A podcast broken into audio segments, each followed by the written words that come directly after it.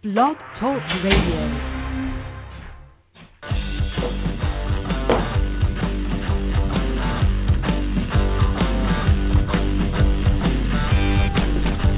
Are you tired of being sheep? Well, so is he. Get a friend, get informed, and get involved. It's We're Not Cattle Radio. Good evening, everyone, and welcome to We Are Not Cattle Radio. I'm your host, Jake Counts, coming to you live from Atlanta, Georgia. And it is the 24th day of March 2013. Thank you for joining us on tonight's broadcast. Got some exciting news coming down the pipe about some guests. Haven't got them locked in yet, but once I do, you guys will be the first to know. I'll be sure to make announcements on my Facebook page, post upcoming interviews on my blog, wearenotcattle.net, and I will also post um, some other things in my YouTube channel. So I've also got some pretty exciting stuff going on there with a collaborative effort between me and some other guys, some other, uh, I guess, libertarians, if you will. Basically, we just call ourselves, you know, freedom activists for the most part. You know, just trying to educate people on um, on just being free, whether it's uh, internet freedom with uh, CISPA, SOPA. Guys heard me cover that couple of um, couple of months ago. Also, um, good news coming out of Congress. I think it was Friday, I guess, that um, a bunch of the senators ended up voting down going on to the the UN plantation and um, signing on to the UN Small Arms Treaty. So we've defeated one step, one tiny, tiny step of this globalization, privatization mechanism that is referred to as many as the New World Order or crony capitalism or whatever you call it. It's a small group of people running the lives of all of us, dictating to us what we should do and not do with our lives what we should and should not put in our bodies, so on and so forth. So, just giving you a glance of what I went through this weekend. And the propaganda now is becoming so so crazy.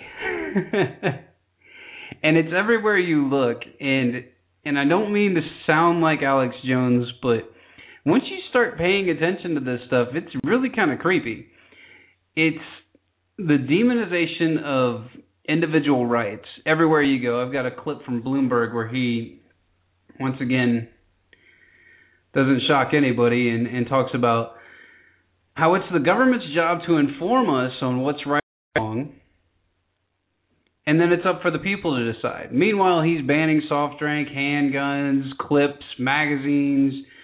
I know that's Cuomo doing that stuff, but just real authoritarian, you know, top down pyramid kind of management, I guess. You know, whatever he decries, you know, he's just and they always use this veil and this cover for this propaganda for this for this increasing uh, state and monitoring with the with the internet now saying that well they're just going to spy on a few things. Listen, they've been spying on us for a long, long time. All right, so this this is nothing new, but now they're just coming out in the open with it, which I really don't understand. Like why would you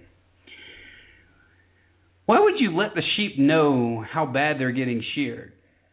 And that's going to lead me into the financial stuff tonight. Mainly tonight is going to be about the financial side of things and why in the topic for the show I said that they're going to try to use uh, Korea, North Korea as like another Cold War, but I don't really see that manifesting the way that they think that it's going to. Number one, because Korea is just out there. That's just that is a civilization that is just out there.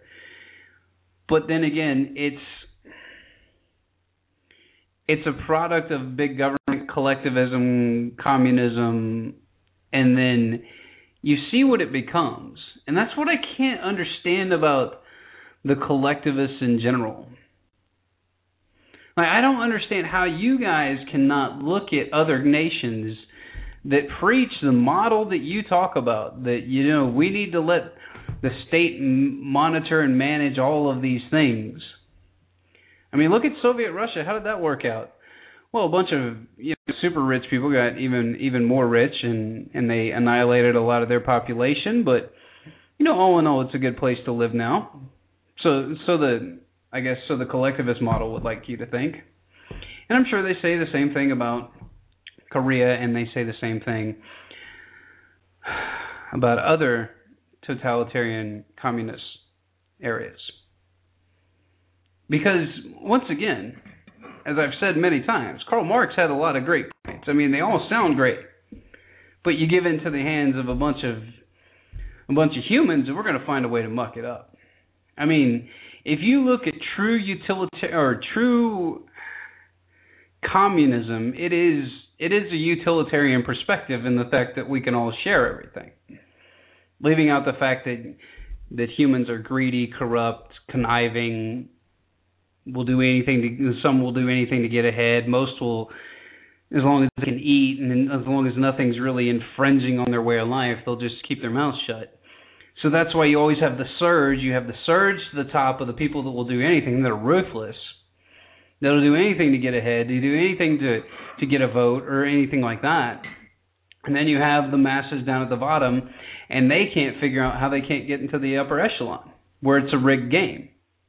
Once it gets to the certain point of the the balkanization, divide and conquer, collectivized strategy, once the entire stratagem has come into effect, then you have the big discrepancy, which is what you're seeing in the United States. You're seeing them, and that's and that's all the collectivism, aka socialism, communism, whatever you want to call it, any kind of collectivized meme that they roll out is always going to destroy the middle class and that's not me saying. That it's every economist that's written in an economics book on the planet that talks about the difference between capitalism and socialism, communism, what have you. So that's the intro. Now, why am I going on this tirade a little bit about collectivism, capitalism, what's good, what's not? Well, each system is kind of effed up in its own way.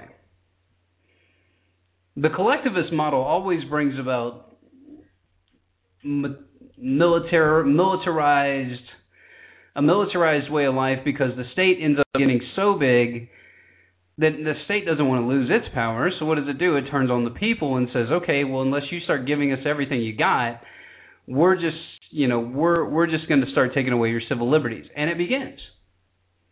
And it's begun here in the US. That's actually been going on for quite a while. For those who read history and those who try to study up and, and find out when this big slide began. But from the financial side of it, it's been going on for a while. The American empire has been going on for quite a while. I can't remember who said this, but I'll look it up during one of these clips because I've got a bunch of them, a bunch of audio clips for you guys. It says war is a racket, and the only reason that any country would wage war would be to build a police state. It's a very profound statement, but it is true. I mean, you look at what America has done. We've been involved in a bunch of unconstitutional wars. We got bases all over the world, and what do we have? We probably got the biggest police state ever. And Americans are probably like, "What are you talking about, police state? What do you, what do you mean?" listen, this is nothing against cops, and cops know what I'm talking about. You know, a year ago, back in, in articles came out in Oakland that the cops would stop responding to to 30 different crimes. Most of them were domestic violence, murder, those kinds of things. Like the really really nasty ones that you want a cop there. They're like, we ain't showing up. We got to go revenue generate. City's broke. Cities here are broke. Counties are broke here. DeKalb County, super broke. I live in Georgia, completely broke the Atlanta water, the Atlanta municipality can't pay its water bills almost every month. So we're seeing a big push. And this is the time, everyone. This is the time where the collectivist model sounds fantastic. Hitler came in with the collectivist model. It sounded great. Yeah, I'm going to restore jobs. Everything's fine. Fantastic. And I know people get a little bent off when you look at Hitler and stuff like that because the name just kind of resonates. It's kind of like it's kind of like when you bring up abortion. It's kind of like it just makes everybody kind of makes everybody uneasy. Because most people have an opinion, and when they do have an opinion, well, not everyone has an opinion on Hitler. The majority will believe the history that has been documented. When you talk about things like abortion, people get a little bit they get a little bit choked up because it's such a galvanizing topic. Well, what we're experiencing now, not us as Americans, what we're experiencing as a world should be a galvanizing topic for everyone. And that is that the system has gone far beyond corruption. We're beyond that. We're beyond, you know, just you know some little mobster running, you know, pardon my really weak analogy here. Some little mobster running a pizza joint in, in the back, you know, in the back room, he's running a card game or something like that. It's not what we're dealing with. We are dealing with global mafia men. Wear suits. Don't wear military garb like we're used to. And instead of using force, they use pens. Write legislation, tell you what you can and can't do. Tell you what you can and can't drink, Mayor Bloomberg. So why all this build up, Jake? Why why all of this? Because the people that say stuff like I say are starting to be propagandized all over the US in subtle ways that we're the problem. And they're not going to come out and say that. But what they will do is they will drop subtle hints. Listen, they know that the American public only pays half ass attention to anything. They know that I would say about 70% of you are absolute sheep and have no idea how the dollar is created in your pocket. Which, there's nothing absolutely wrong with that if we are living in a flourishing economy, but since the economy is starting to melt and you guys still don't want to know what's going on, that's what makes you the sheep. But it's okay, we'll get to you because eventually, like like what um, Adam Kokesh said on his show, eventually it's going to start hurting you in the pocketbook. And you're not going to be able to play your Federal Reserve monopoly game anymore and walk around with fiat currency and buy things. Probably not going to happen. Will we hit hyperinflation? God, I hope not. That does not sound like any fun to me you do hyperinflation with a bunch of other bubbles that are out there, like the derivatives bubble, and you hit all that stuff in one fell swoop. We're gonna, it's gonna be real nasty. So you can forget the vacations and all that stuff. And I'm not trying to fearmonger. I'm trying to be real, people. Let's let's be real for a minute. There is a demonization campaign going on throughout the United States, demonizing quote unquote patriots. God, I hate that word. Why do you hate that word, Jake? Anytime that you can put somebody into a category, it makes it very easy for them to be compartmentalized, labeled, stereotyped, driven away, and then we end up with the same crap that we've got in the past. I was monitoring the news this morning and listening to Karl Rove talk about how, you know, don't throw the Republicans out in the dustbin. Listen, Mr. Karl Rove, you that quote unquote we create reality. Once you create this? Okay, once you create this for me? Why don't you create a dying political party that has no sense of direction, no leadership, just a bunch of yes men in empty suits trotting up to Washington to go and on their party line. That's what you've got. And believe me, the Democratic Party is no better. We want to we want to take away we just want reasonable restrictions on firearms even though it's completely unconstitutional. We look past that. We want to do mandatory governmental health care. Why? Because the more that you give control to the government, obviously the better off the people turn out. Because look at all these other nations where the government is huge and they've consolidated everything. Isn't it so much better than America? No, it's not. It's not, guys. And the reason that it's not is because they both work for the same guys. You guys got to figure this out. I mean, I'm sorry. I know that for those of you guys that listen to me every week, this is like this is probably like the 50th time I've hit you with this cricket stick. But it's the truth. Both parties are bought and paid for no matter who wins. The agenda is going to roll ahead. And what does that signify? That signifies to me that there is one agenda. And that is to feed, manage, and control the population, which would be you. Now, maybe I am one of those ones that is just out in the forefront because I don't like to be told what to do. I don't think anybody does. But I really don't like it when people in suits tell me what to do when they are probably even bigger criminals than I will ever be. And that's just the facts. Stealing billions of dollars like Jon Corzine and not getting in trouble, that's incredible. And yet, if I get pulled over with my buddy and he's got an open beer in my car, I'm going to jail. Put that in your pipe and smoke it. Two billion dollars. So if I go out and steal two billion dollars from somebody, and I'm and and Jon Corzine's riding with his buddy and he's got an open beer, Corzine goes to jail and I'm scot free. It's a country, isn't it? Listen, you have to think about it like this. There is a small minority of people that don't care about you. And those are the people that are in charge. They don't care if your name's Rick, they don't care if your name's Rob, John, Kevin, they don't care.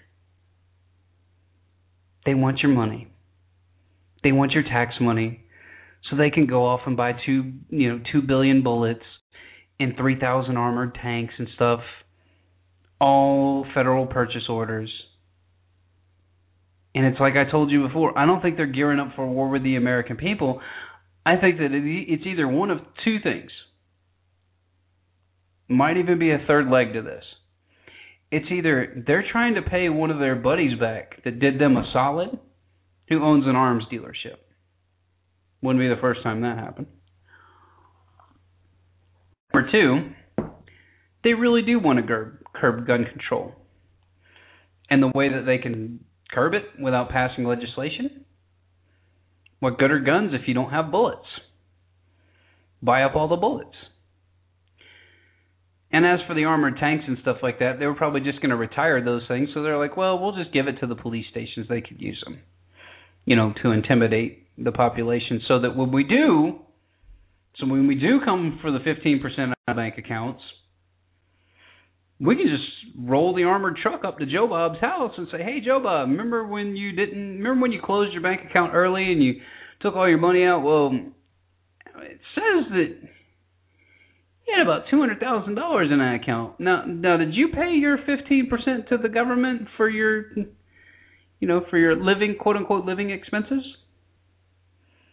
Or like they're saying they're going to do in Cyprus, and I've got updates on that. It's just this is ridiculous. It's just asinine. But think about this, everyone. Am I anti government? No. Am I anti micromanagement? Yes. So therein lies the fine line.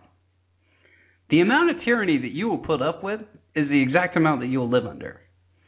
And so you're starting to see some of these things change, but they're only going to change because of political pressure. They're not going to change because you and I start a, a radio broadcast and get thousands of people to listen to it, that's not going to change anything. What's going to change things is getting in these people's faces, going up and asking them why they're doing things. Hey, why did you vote for that? And if you guys aren't politically involved, then don't tell me, sit here and tell me or talk to me about about what you're doing. I don't want to hear it. I don't want to hear it.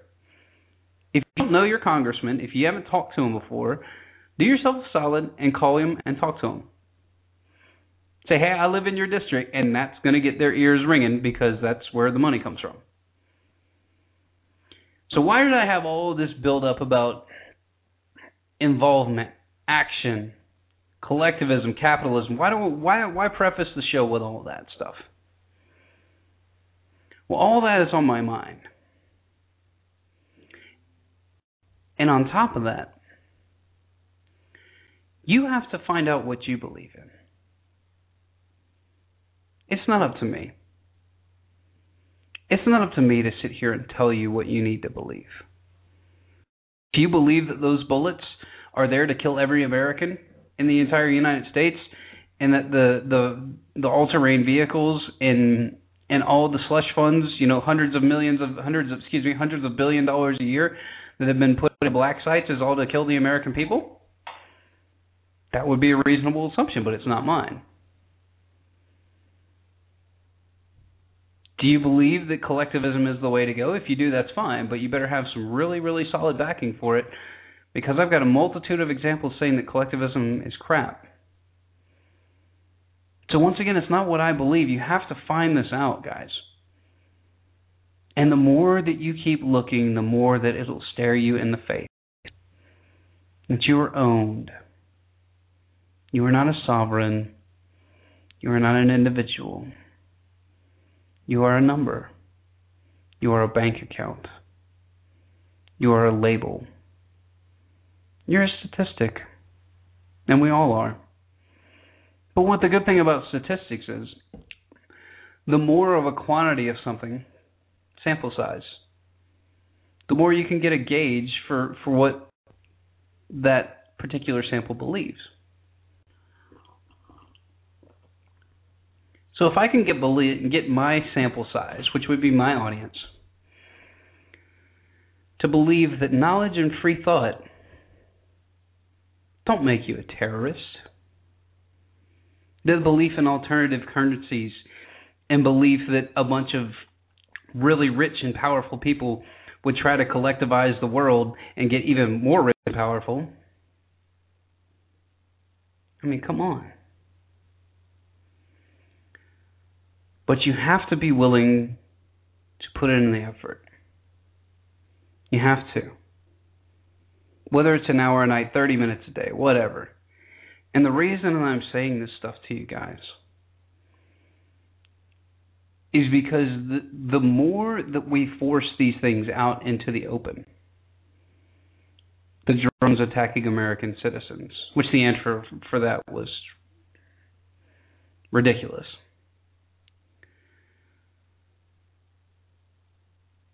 for the 2 billion bullets. For the banning of the Second Amendment. Those are the kinds of things that you need to find out and ask yourself. And don't just repeat a talking point. Don't repeat something that you heard somebody say because it sounded great.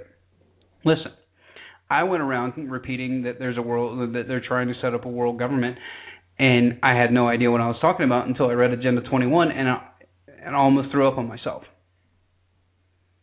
So that stuff is real. That that is completely real, documented, released from that released from that summit, and then they say, "Well, we're not implementing eh, eh, BS." Do you guys really think that the IMF and World Bank would skip out on ways to make billions and billions, possibly trillions of dollars? You're fooling yourself. Don't be a chump. And now is the part of the show where I shift to my real thought for the day. And the thought for the day was not the Cold War. It was earlier this afternoon, but now it's shifted. We are in a battle for knowledge. We are in a battle for information. And we're being stonewalled everywhere whether you realize it or not. How do I know this? Because the movie that we went and saw this weekend had a huge piece of propaganda in it, even though the piece of propaganda was about two minutes long. Not even two minutes. We went. My wife and I went and saw This Has Fallen. Very interesting, but if you've ever studied the White House, impossible. we'll just put it that way. Okay. So in it, it's it's worth going to see if you like you know action movies and stuff. Think of it as like a low budget Die Hard or Die Hard with a, a really bad script, which is saying a lot because most Die Hards have really bad scripts. So anyway, not to spoil, but there is a South Korean who basically is in charge of this um, Merc group, so to speak. And for those that don't know what Merc groups are, just spend some time on the internet, Blackwater, whatever they change their name to now. Those types of people. They're just hired assassins, hired guns to go in and overthrow nations, start up stuff. You know, kind of like the people we fund to go over to Syria and start wars with them. But I digress.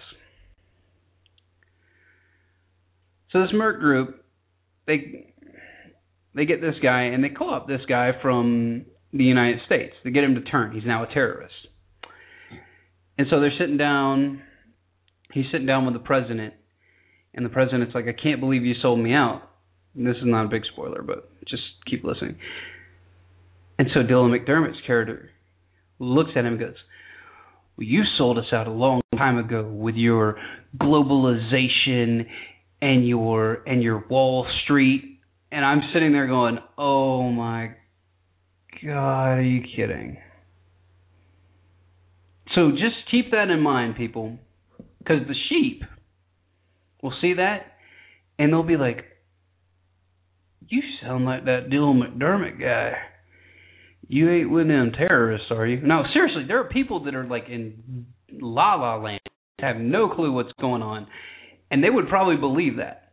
If you go, hey, guess what? They're they're forming a world government, and they say even on their site they say the the you know the branch for global governance, which means global government, but they say it's not global government, so it's just complete uh, mind shattering screw job. And if you say, "Hey, look out! They're going to try to do this," like when I was like, "Hey, they're going to try to sm- pass a small arms treaty, which means we got to register all of our firearms, and we're going to have troops here from other countries, help quote unquote helping us register them," doesn't that sound fun? Counting all the bullets, doesn't that sound great? But that's what we got to be afraid of. Because as crazy as this stuff is, it's going to get crazier. Why is it going to get crazier? Because you're going to see the euro fail. And nobody wants to see it fail. But the euro was basically meant to consolidate wealth and and then destroy it. So the IMF and the World Bank come in and scoop up things for pennies on the dollar. It's not a new tactic. It's what they do. It's like sh- showing you a picture of Wiley Coyote. It's like, what's he do? He chases roadrunners. Like, oh, here's here's a here's a mercenary from the IMF and World Bank. What do they do? Oh, you go and sign countries onto debts that they can't pay back, and then you take all their materials, or you assassinate their leaders, their minerals. Excuse me. So, for those of you that don't believe, I have some very bad news for you. I've got five clips in a row, totaling about 20 minutes. I cut this this audio up, and it's from it's from Confessions. It's I don't even think it's from his actual from his actual book uh, Confessions of an Economic Hitman. And he is just spot on with all. It's John Perkins. I'm sorry, I was I spaced on his name and I was googling it while I was rambling there. But it's John Perkins, and he goes through what his job was for the IMF and World Bank was to go and make friends with dictators and say, "Hey, listen, we're going to give you all this money. You guys are going to get paid off. We're going to bring in other, you know, we're going to bring in our guys to do the construction job on the highway. We're going to give you all this money for infrastructure. We're going to privatize everything. You guys are going to make out like bandits. But hey, here's the big deal. If you don't take the plan, we're going to kill you. And I hope you guys heard that. If you don't take the deal, they're going to kill you. And he talks about how he's propositioned this these people more than one time, and they're like, "Nope, I'm doing this for my." He's like, Shh, "All right, dude." I, I like you, but all right. I hope you don't like end up in a plane crash or something. So here is some of the clips because I do want to touch this stuff and then I'm going to hit the news at the very end because I want you guys to get it. The euro is imploding right now as we speak. The euro is imploding. They're talking about how Cyprus went from 15% now I think it's up to like 25%. Anybody that has over, you know, uh, over 100 grand in their bank account, we're just going to take 25% because we're the government. We told you so. And we got guns and tanks. So listen up. Remember, there is no, oh man, don't want to get too far down the philosophical trail. Guys, there is no government there's perceived authority. And as soon as you get that through your head, there is perceived authority. Why do you think all the why do you think these guys wear two thousand dollar suits? It's not because they want to wear a two thousand dollar suit. It's because that's what's going to make them look the most quote unquote official. Why do you think they wear uniforms with badges and medals and crap all over them? It's because it's what's going to make them look official. It's all a fraud. All a fraud.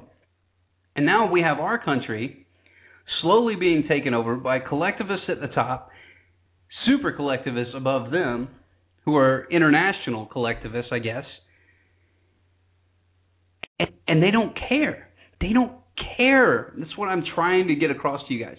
Listen, you you can you know go and if if the stuff really hits fan, you can go to Congress, you can go to whomever. They don't care. They're going to be gone.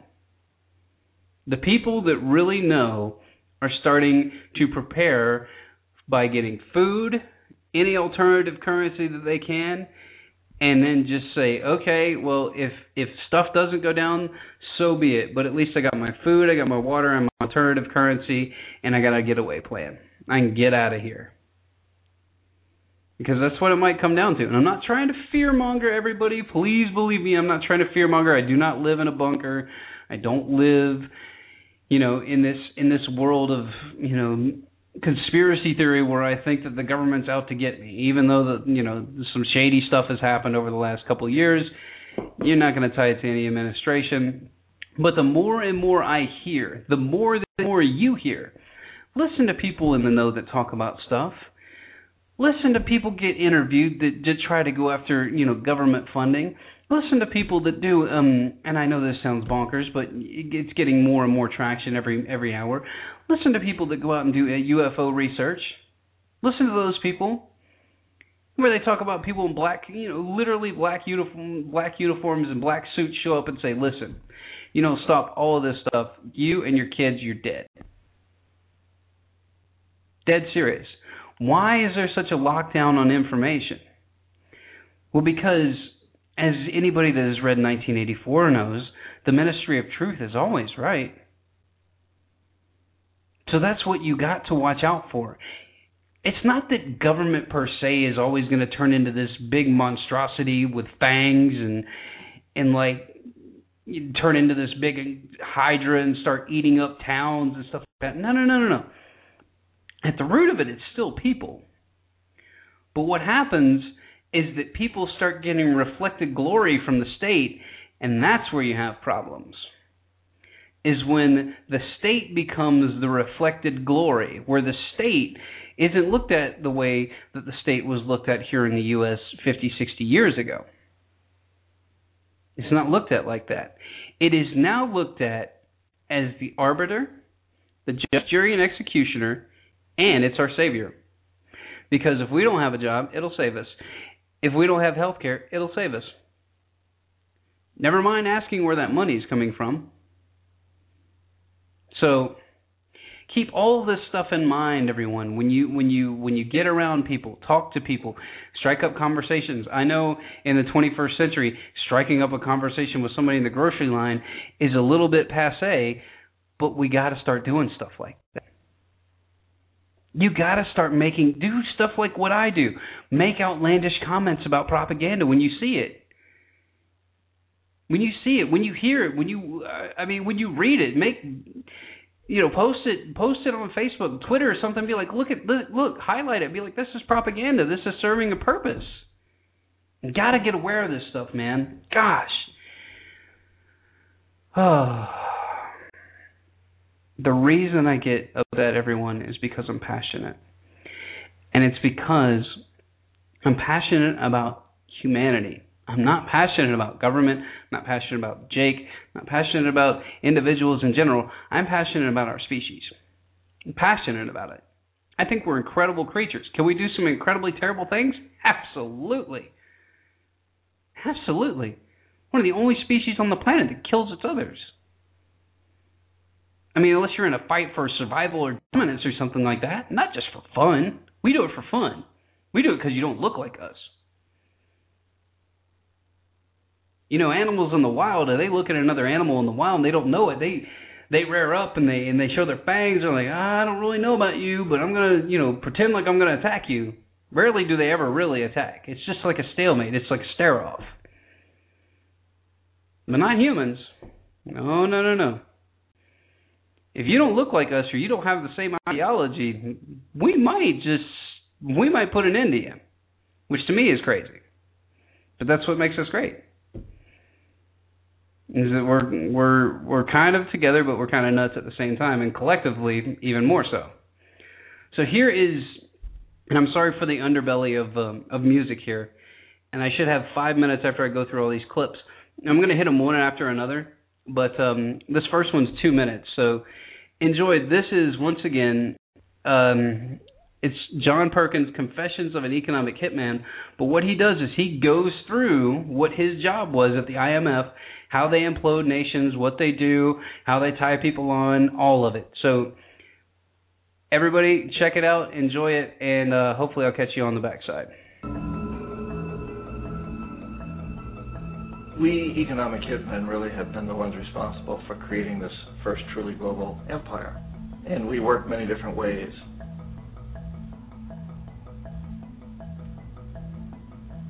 but perhaps the most common is that we will identify a, a country that has resources our corporations covet, like oil, and then arrange a huge loan to that country from the World Bank or one of its sister organizations. But the money never actually goes to the country. Instead, it goes to our big corporations to build infrastructure projects in that country, power plants, industrial parks, ports, things that benefit a few rich people in that country, in addition to our corporations but really don't help the majority of the people at all. However, those people, the whole country is left holding a huge debt.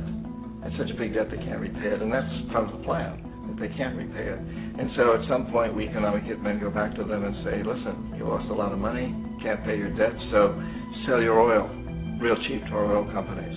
Allow us to build a military base in your country or send troops in support of ours to someplace in the world like Iraq or vote with us on the next UN vote to have their electric utility company privatized and their water and sewage system privatized and sold to U.S. corporations or other multinational corporations. So there was a whole mushrooming thing, and it's so typical of the way the IMF and the World Bank work. That you put a country in debt, it's such a big debt it can't pay it, and then you offer to refinance that debt and, and, and pay even more interest. And you demand this quid pro quo, which you call a conditionality or good governance, which means basically that they've got to sell off their resources, in, in, including many of their social services, their utility companies, their school systems, sometimes their their their penal systems, their insurance systems, to foreign corporations. So it's a, it's a double, triple, quadruple whammy. Oh yeah. And just so you know, the reason that we are in Afghanistan not because of oil. No, no, no.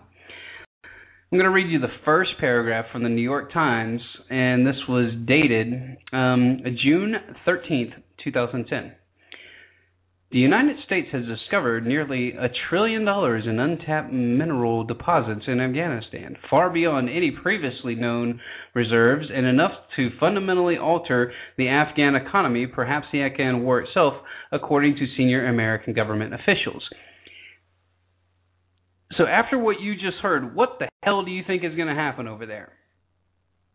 Ta-da! You guessed it. We're sending over the big boys in the suits. Shoot, be honest with you, I would rather have a, a group of mercs show up at my house than one guy in these suits. If I was a leader, I'd be like, oh, yeesh. You guys are going to want everything and probably kill me at the same time. Fantastic. This is going to be fun. All right, part number two of the Economic Hitman clip. The precedent for economic hitmen really began back in the early 50s when democratically elected Mossadegh was elected in Iran. He was considered to be the hope for democracy in the Middle East and around the world. He was Time Magazine's Man of the Year. But one of the things that he'd run on and began to implement was the idea that foreign oil companies needed to pay the Iranian people a lot more for the oil that they were taking out of Iran. The Iranian people should benefit from their own oil. Strange I don't think so. We didn't like that, of course. But we were afraid to do what we normally were doing, which was to send in the military. Instead, we sent in one CIA agent, Kermit Roosevelt, Teddy Roosevelt's relative. And Kermit went in with a few million dollars and was very, very effective and efficient. And in a short amount of time, he managed to get Mossadegh overthrown and brought in the Shah of Iran to replace him, who always was favorable to oil. And it was extremely effective. Bombs overflow Tehran. Army officers shout that Mossadegh has surrendered and his regime as virtual dictator of Iran is ended. Pictures of the Shah are paraded through the streets as sentiment reverses. Yay, propaganda personified. welcomed home. Welcome home. So back here in the United States, uh, in Washington, people looked around and said, wow, that was easy and cheap. So this established a whole new way of manipulating countries, of, of creating empire. The only problem with Roosevelt was that he was a card-carrying CIA agent, and had he been caught, the ramifications could have been pretty serious.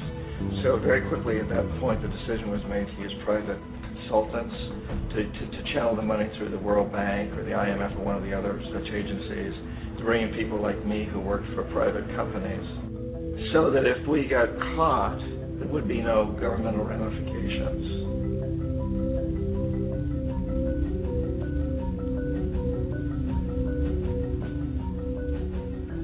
When Arbenz became president of Guatemala, the country was very much under the thumbs of United Fruit Company, the, the big international corporations. And Arbenz ran on the stick that says, you know, we want to get the land back to the people. And once he took power, he was he was implementing policies that would that would do exactly that, give the land rights back to the people. United Fruit didn't like that very much. And so they hired a public relations firm, launched a huge campaign in the United States to convince the United States people, the citizens of the United States, and the press of the United States, and the Congress of the United States, that Arbenz was a so- Soviet puppet, and that if we allowed him to stay in power, the Soviets would have a foothold in this uh, in this hemisphere, and that at, at that point in time was a huge fear on everybody's mind, the Red Terror, the Communist Terror. And so, to make a long story short, out of this public relations campaign came a commitment on the part of the CIA and the military to take this man out. And in fact, we did. We sent in planes, we sent in we sent in soldiers, we sent in jackals, we sent everything in to take him out, and did take him out. And as soon as he was removed from office, the new guy that took over after him basically reinstated everything to the big international corporations, including United Fruit. Hmm, shocker. Okay, so continuing to roll, and I've actually found a place in uh, UN Agenda 21. I'll um, read you out the chapter, subsection, and um, even the uh, the subgroup that it's under, so you can go look it up for yourself. Because I'm going to read it word for word, and it's exactly word for word for what he was just saying. But again, I'm a conspiracy theorist because I believe a bunch of rich people and a bunch of greedy bastards would try to get even richer and be even more greedy. So, yeah, I'm a conspiracy theorist. So, there you go. So, continuing with the Confessions of an Economic Hitman.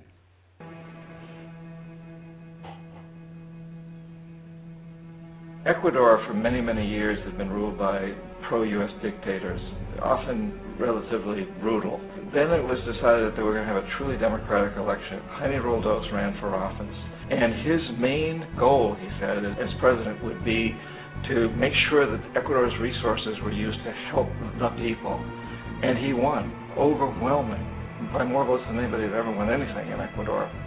And he began to implement these policies to make sure that the profits from oil went to help the people. Well, we didn't like that in the United States. I was sent down as one of several economic hitmen to change Roldos, to corrupt him, to bring him around, to let him know, you know, okay, you know, you can get very rich, you and your family, if you if you play our game, but if you just if you continue to try to keep these policies you've promised, uh, you, you're going to go. He wouldn't listen. He was assassinated. As soon as the plane crashed, the whole area was cordoned off. The only people allowed in were U.S. military from a, from a nearby base and some of the Ecuadorian military.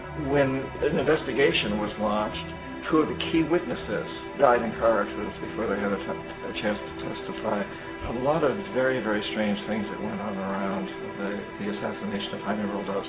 I, like most people who've really looked at this case, have absolutely no doubt that it was an assassination. And of course, in my position as an economic hitman, I was always expecting something to happen to Jaime, whether it be a coup or assassination, I wasn't sure, but that he would be taken down because he was not being corrupted. He would not allow himself to be corrupted the way we wanted to corrupt him.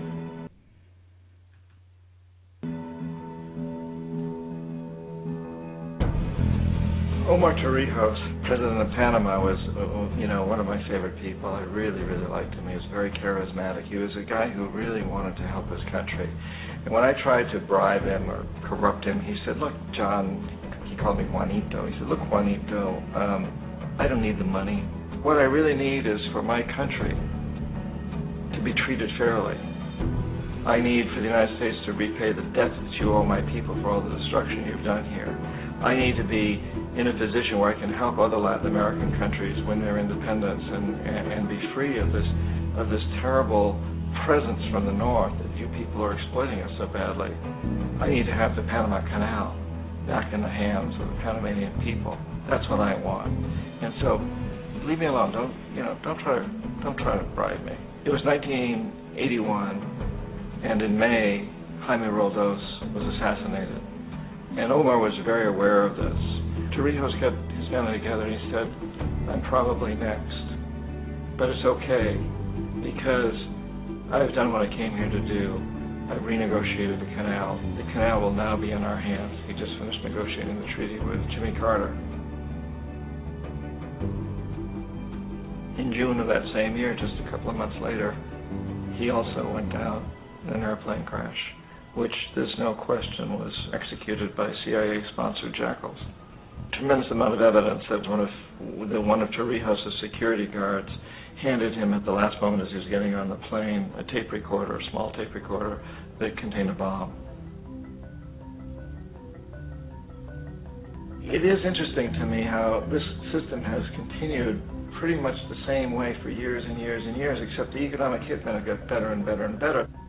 Then we come up with, very recently, what happened in Venezuela 1998, Hugo Chavez gets elected president, following a long line of presidents who had been very corrupt and basically destroyed the economy of the country. And Chavez was elected amidst all that. Chavez stood up to the United States, and he's done it primarily demanding that Venezuelan oil be used to help the Venezuelan people. Well, we didn't like that in the United States. So in 2002, a coup was staged, which there's no question in my mind, and most other people's minds, that the CIA was behind that coup.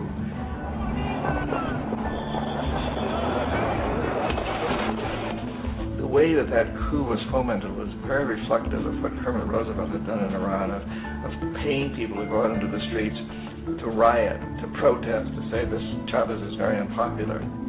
You know, you, if you can get a few thousand people to do that, the, the television can make it look like the whole country, and things start to mushroom.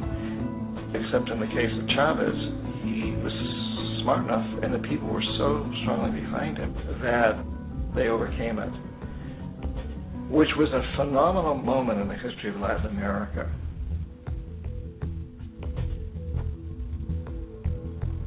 Iraq actually is a perfect example of the way the whole system works. So we economic hitmen are the first line of defense. We go in, we try to corrupt governments and, and get them to accept these huge loans, which we then use as leverage to basically own them. If we fail, as I failed in, in Panama with Omar Torrijos and in Ecuador with Jaime Roldos, men who refuse to be corrupted, then the second line of defense is we send in the jackals. And the jackals either overthrow governments or they assassinate. And once that happens and a new government comes in, boy, it's going to toe the line because the new president knows what will happen if he doesn't. In the case of Iraq, uh, both of those things failed. economic hitmen were not able to get through to Saddam Hussein. We tried very hard. We tried to get him to accept a deal very similar to what the House of Saud has accepted in Saudi Arabia, but he wouldn't accept it. And so the jackals went in to take him out. They couldn't do it. His security was very good. Um, after all, he had one time worked for the CIA. He'd been hired to assassinate a former president of, of, of Iraq and failed, but he knew the system. So in 91, we send in the troops and we take out the Iraqi military. So we assume at that point that Saddam Hussein is going to come around. We could have taken him out, of course, at that time, but we didn't want him. He's the kind of strong man we like. He controls his people. He could, we thought he could control the Kurds and keep the Iranians in their border and keep pumping oil for us. And then once we took out his military, now he's going to come around. So the economic hitmen go back in in the 90s without success. If they had had success, he'd still be running the country. We'd be selling him all the fighter jets he wants and everything else he wants. But they couldn't. They, they, they didn't have success. The Jackals couldn't take him out again. So we sent the military in once again, and this time we did the complete job and took him out, and in the process created for ourselves some very, very lucrative construction uh, deals.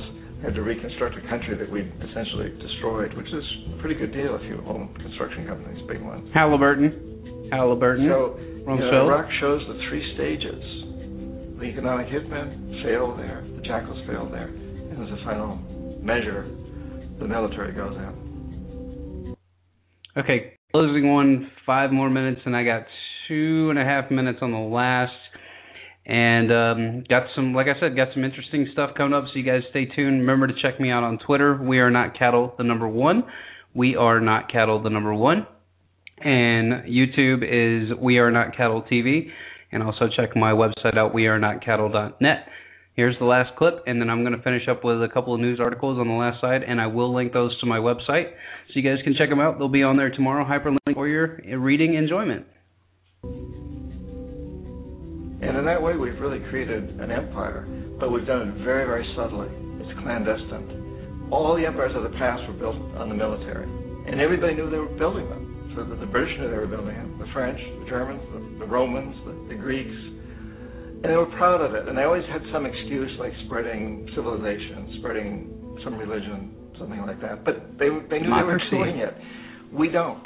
The majority of the people in the United States have no idea that we're living off the benefits of the clandestine empire. That today there's more slavery in the world than ever before.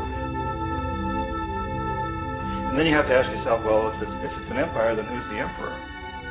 Obviously, our presidents of the United States are not emperors. An emperor is someone who's not elected, doesn't serve a limited term, and doesn't report to anyone, essentially. Hmm. So you can't classify our presidents that way. But we do have what I consider to be the equivalent of the emperor, and it's what I call the corporatocracy. Yep. The corporatocracy is this group of individuals who run our biggest corporations, and they really act as the emperor of this empire. Um, they control our media, either through direct ownership or advertising. They control most of our uh, politicians because they finance their campaigns either through their corporations or through personal contributions that come out of the corporations. They're not elected. They don't serve a limited term. They don't report to anybody. And at the very top of the corporatocracy, you really can't tell whether a person's working for a private corporation or the government because they're always moving back and forth. So, you know, you've got a Newt guy Gingrich. who one moment is the president of, uh, of a big construction company like Halliburton, and, and the next moment he's vice president of the United States, or the president who was in the oil business. And, and this is true whether you've got Democrats or Republicans in the office. You have to moving back and forth through the revolving door. And in a way, um, our government is, is invisible a lot of the time, and its policies are carried out by our corporations on one level or another. And then again, the policies of the government are basically forged by the corporatocracy and then presented to the government, and they become government policy. So it's an incredibly cozy relationship. This isn't a conspiracy theory type of thing. These people don't have to get together and, and plot to do things. They all basically work under one primary assumption, and that is that they must maximize profits regardless of the social and environmental costs.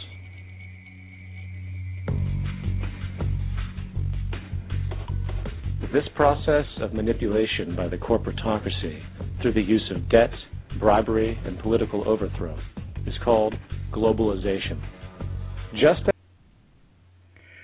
so that's that's the last clip. I just wanted you to guys to hear that. But when I sit here and I talk about the New World Order, when I talk about globalization, when I talk about globalism, that's what I'm talking about. I'm talking about a bunch of guys going out and overthrowing nations in order to get minerals so that they can benefit monetarily.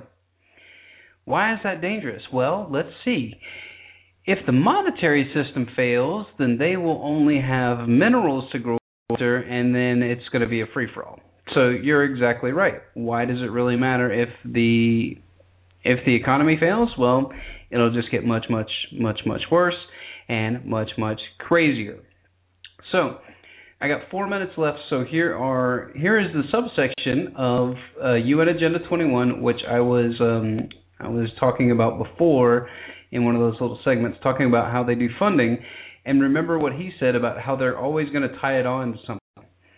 So, in UN Agenda 21, Chapter 2, subsection uh, 26, um, paragraph, the first paragraph actually, it says, in regard to external debt accrued with commercial banks, the process begin or the progress begin made under strengthening a debt strategy and recognizing a more rapid implementation of this strategy is encouraged.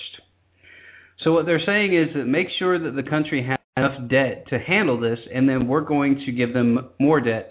But in essence what they do is they fund these guys through loans from the IMF, World Bank and then private other loans and then they're going to hold the countries hostage. And so you sitting there saying, well, I can understand if a country has enough wealth and resources to handle this, but what about the third world developing countries?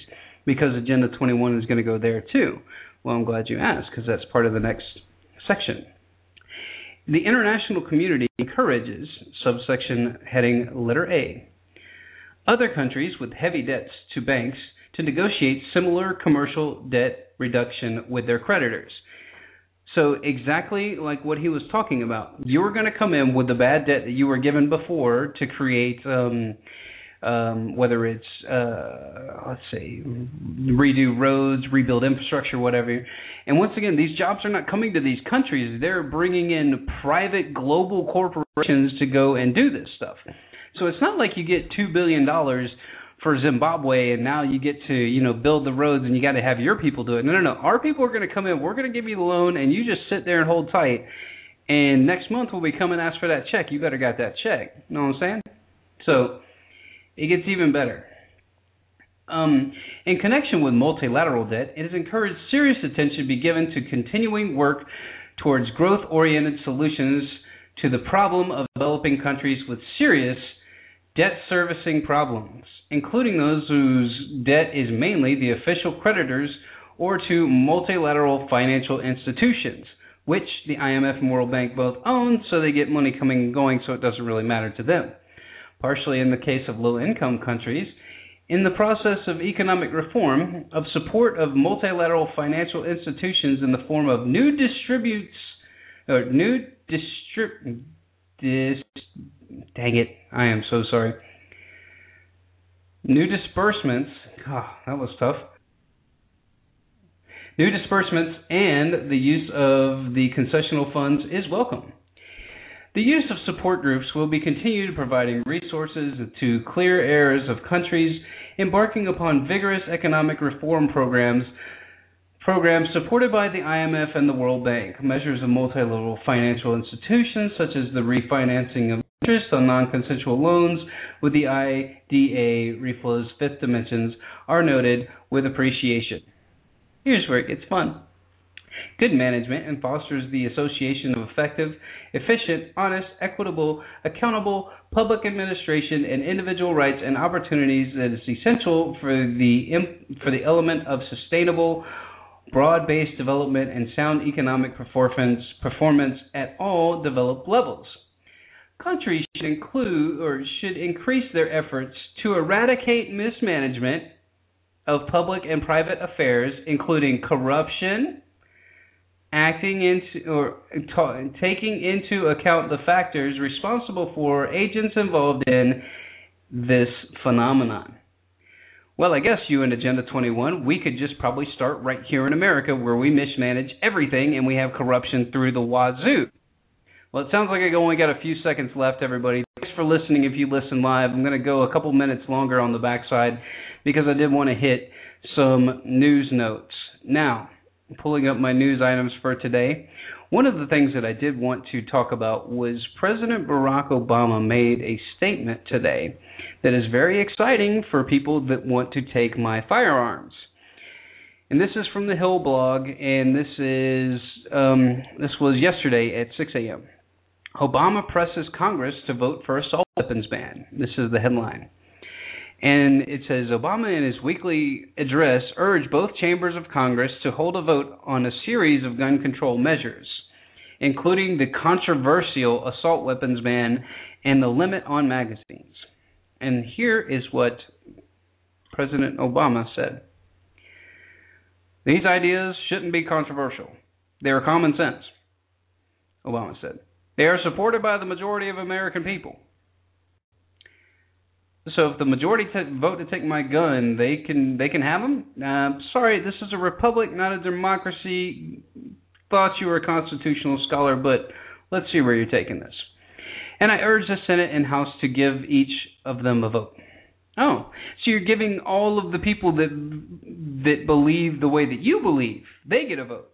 But people like myself that understand that the cops can't be anywhere, and if somebody breaks into my house, I'm not going to sit here and wait seven minutes. I want to protect my family and my and my possessions and myself and my livelihood and my right to exist on this planet. Nah, it doesn't really matter. And here we go, as always. Referencing the mass shooting at Sandy Hook Elementary that killed 20 children and six adults three months ago, Obama on Saturday was pressed lawmakers to pass legislation that would make it harder for criminals and people with mental illnesses to buy guns and expand the national national background check system. So, exactly how are you going to keep the criminals from buying the guns? Do we have background checks on the street now? Do we need to have the criminals go? Should we put all the guns in the police station and then have the criminals come get them? And say, I would like to check that AR 15 out right there with the extended mag. I'm about to go do a drive by. Which assault rifles are only used in like less than five percent of crimes, so I I don't know what the gun grabber's big to do is, but get a life. Go find a clip to jump off, please. You're ruining society for all of us. And so, con- continuing, right now we've had a real chance to reduce gun violence here in America and prevent the very worst violence we have a unique opportunity to reaffirm our tradition of responsible gun ownership. Where in the heck in the Constitution does it say, you know, you got the right to bear arms responsibly? Which over in Europe is you have your gun in a gun safe inside of a locker in a shooting club, and you can take your shotgun from your house to the shooting club and then back to your home, and it's got to be secure, and you have checks for it. So, hey, I, that sounds perfectly reasonable. And let's do more to keep guns out of the hands of criminals or some people with severe, severe illnesses. I'm quoting again. So, last quote. We've made progress over the last three months, but we're not there yet. It's always progress when when somebody that is of a a liberal or a democratic point of view brings the Republican over to their side but it's always stonewalling if they ever try to go the other way. I've never figured that out, but once again, that's the two-party system. Maybe I will never know. It's like the um, the the magic of the Wizard of Oz, I guess. And I hope members of Congress will join me in finishing the job. Our communities, and more importantly, and wait, wait, for our communities, and most importantly, stand on the bodies of the dead kids, Obama, for our kids. I I just don't know what to say anymore. I really don't know what to say anymore about these people. I don't get it. And it goes on to talk about Chucky Schumer and oh my gosh, it's just ridiculous. It's so ridiculous. I mean, we got real issues to worry about, guys. Real issues. And you guys can get all, you know, uppity about who we need to do something about the guns. We need to do this. Listen, let me explain something to you if we have a euro collapse followed by a a mass depression here in the United States, you're going to want some guns, okay? So all you gun grabbers that think that everybody is is just peaches and that we all should just love and cuddle and hold hands, go move to Detroit. Or go move to Oakland. And then just explain to the criminal when they come up to you with a gun and say, "Give me your wallets." Hey, hey, hey. We we we don't need guns. I don't need a gun to protect myself. Why do you have a gun? To steal from you, dummy. Give me your stuff. It's that simple. It is really that simple. And I'm sorry for the kids at Sandy Hook. I did not mean anything by that. But when you've got a politician that does this time and time again, they go there and use them as leverage. They're using kids as leverage. They don't care about those kids at Sandy Hook. You kidding me? Their children go to schools with armed guards and bomb sweeps and you name it. They don't give a flying rip. It's just the fake facade that they care. Now, why does all this matter, Jake? Well, let me get to the meat of why I'm so upset. And that is something that came out in Reuters, the I think it was yesterday. But this is the headline, and then I will once again repost this because this is the big enchilada. And this is through Reuters, so remember, take it with a grain of salt. Cyprus and the EU agree to draft proposal to rescue the banks. Oh, we got to rescue the banks that bet all your money away and then lost it because the stock market started to crumble, or they lost it because they put it into some derivative garbage and then resold it to somebody else, and then that company went belly up. So now they're out of money. So here is the funsies. The proposal, which will now be presented to the Eurozone financial ministers for discussion, aka the Eurozone Goldman Sachs, JP Morgan banksters that just get to sit there and make policy to everyone. If you guys don't believe me, you know, go look it up for yourself, much like I talked about the very first part of the show. Just go research this stuff. It'll make you want to throw up. Will involve setting up a quote unquote good bank and a quote unquote bad bank. Oh my god, we're like in this is like Looney Tunes land. It will mean the the popular Bank of Cyprus, known as Laiki, will effectively be shut will effectively be shut down. Oh, no more money laundering. I don't know who really pissed these people off, but somebody really did because a lot of money used to get laundered through Cyprus. I know that.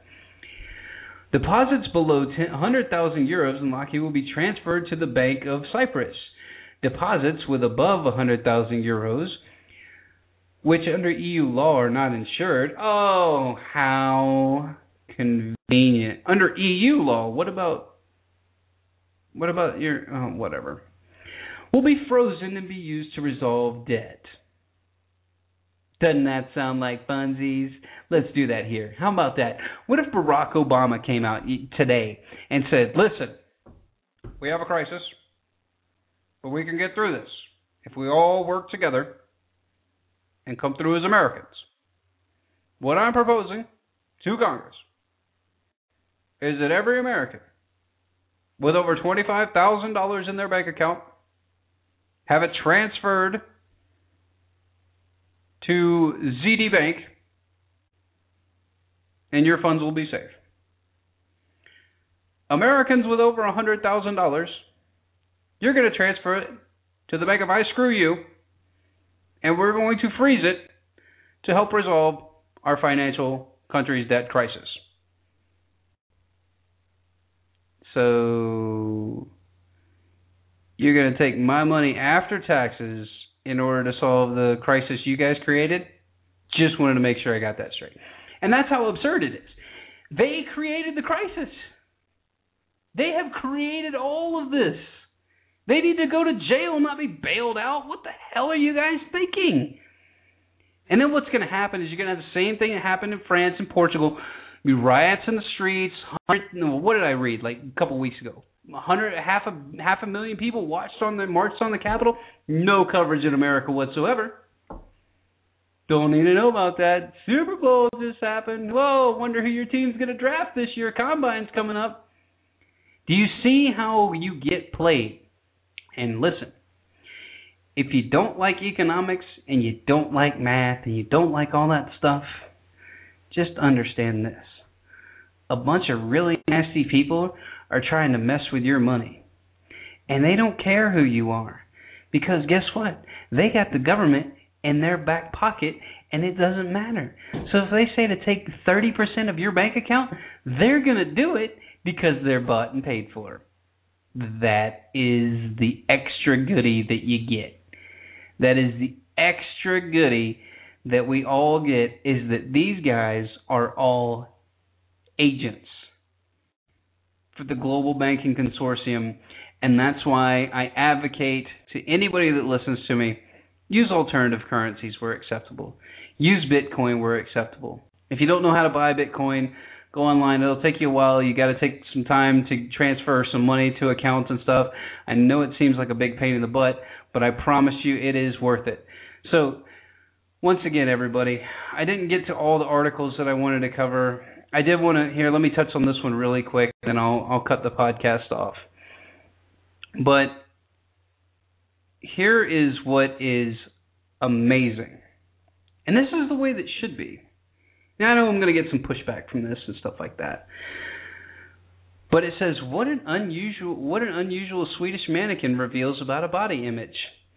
And they show these two plus size mannequins in there, not the not the stick figure mannequins that that don't exist in real life, but you know, Madison Avenue wants you to believe that that's what that's what men like. They want you to believe that men like skinny like like almost ah like it's really really weird. It's like almost like almost like ultra skinny women which studies have proven that that that that, that the even that our eyes, men's eyes don't like that. We like to see curvy, full-figured women. It's it's ingrained in your DNA. It's there because if you saw a skinny woman back in the day, you would say, "Oh my gosh, this woman hasn't eaten. She can't bear children."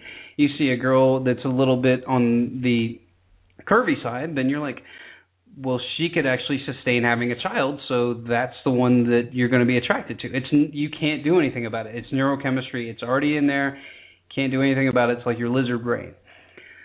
So here's what the article says. A photo of two plus-size mannequins went viral earlier this week when a blogger for Women's Rights News posted it on Facebook to an overwhelming response. Last I checked, it had 57,000 likes and 17,000 shares. The original posting said the full body, full body, scantily clad mannequins were in use at a trendy Swedish department store, H&M, a claim that turned out not to be true. Instead, they're on display at a different Swedish department store, though H&M did not rule out using such models in the future.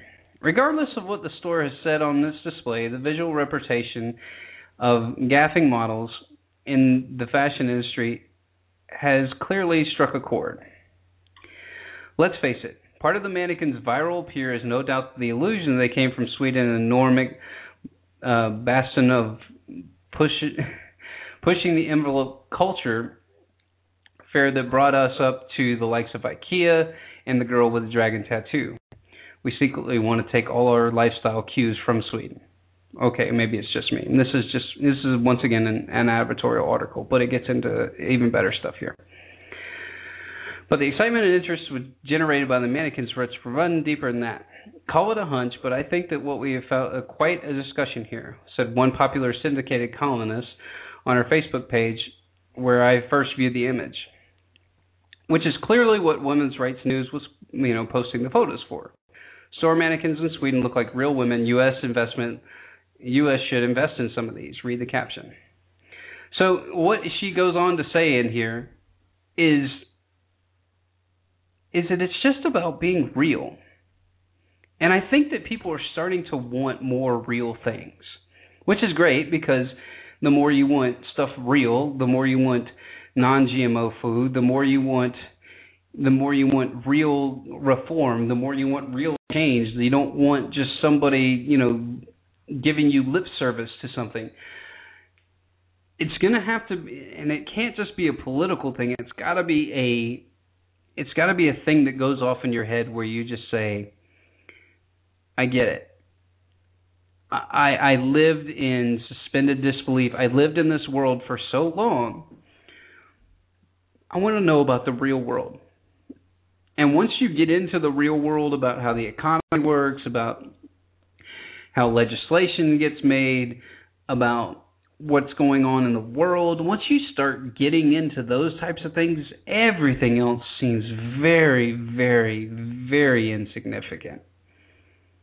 From the types of clothes that you wear to the you know the, the to the restaurants that you eat at, it's all going to start seeming very, very insignificant. Because at the end of the day, we are as individuals insignificant. As individuals, we're not very powerful that's once again that's why they most individuals have to have something to portray power to to project is probably a better way to project power to project authority to project all these things. Because individuals in and of themselves are very weak. But as a collective as a group we're very strong People found that out a long time ago. You know, our founding fathers didn't want parties, but they found that out a long time ago. We've got to get people together because, once again, the individual is weak, but as a collective, we are strong. Now, when I say weak, I don't mean physically weak. The individual can do a lot of things. But if you want real change, if you want real reform, it's going to have to come from much more than just one person. Mother Teresa, Mahatma Gandhi, they can do all they can to do their type of reform, their change. They can't do it for everyone. So now it's our time, is what I'm saying. And I say this all the time on my show because I want you to get fired up about it. Because it is something to get fired up about. You have an opportunity now with the life that you have, with the with the information that is readily available, to make an incredible difference on your future, your child's future, and your grandchildren's future. That to me is profound. That to me says, man, this is the reason I'm here. The reason I'm here is to do something about this. It's to change the change the narrative. Change it. Why globalization so a bunch of little little guys in little suits can get super rich and we can all be broke? Screw them. That's the way you got to look at screw them. You know, how about this? How about you only have, you know, eight zeros in your bank account instead of, you know, 11? If eight zeros mean that we get to that we get to save the world and keep you guys from starting World War III and and nuclear arms and all that kind of stuff, then I vote for that. I vote for enlightenment. I vote for change. I vote for reform. And not fake reform like you get out of Washington with a bunch of lawyers drawing up legislation with loopholes and crap in it. I mean real reform. I mean real change. I want some answers. And I think that you do too. So thanks for listening, everybody. Tune in next Sunday. I'll be here at 9 o'clock. Uh, the Sunday after that, I'm going to have on my show, it should be Sunday. If it's not, look for some time slots and I'll give you an update next week. I'm in talks with Ricky Ross right now to get him on my show. Just had him on the Adam versus the Man show. So I should be able to get him on my broadcast. I'm going to have a couple other guests lined up for you.